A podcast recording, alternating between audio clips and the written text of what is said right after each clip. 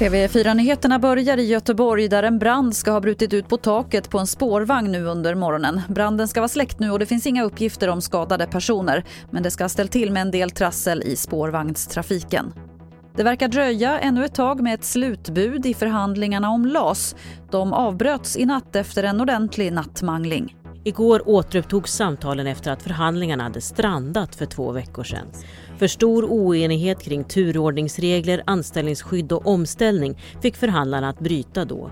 Nu är det fortfarande oklart om det kommer att presenteras en överenskommelse klockan ett idag som utlovat. Enligt uppgifter är slutbudet som legat på bordet i natt väldigt likt det som förkastades för två veckor sedan. Reporter här var Jessica Josefsson. Och vi avslutar med en varning för en rysk desinformationskampanj om coronavaccin. Den brittiska tidningen The Times rapporterar om kampanjen som med bilder och klipp säger att vaccinet kommer att förvandla de som tar det till apor eftersom virus från schimpanser används i det. Men så är det alltså inte.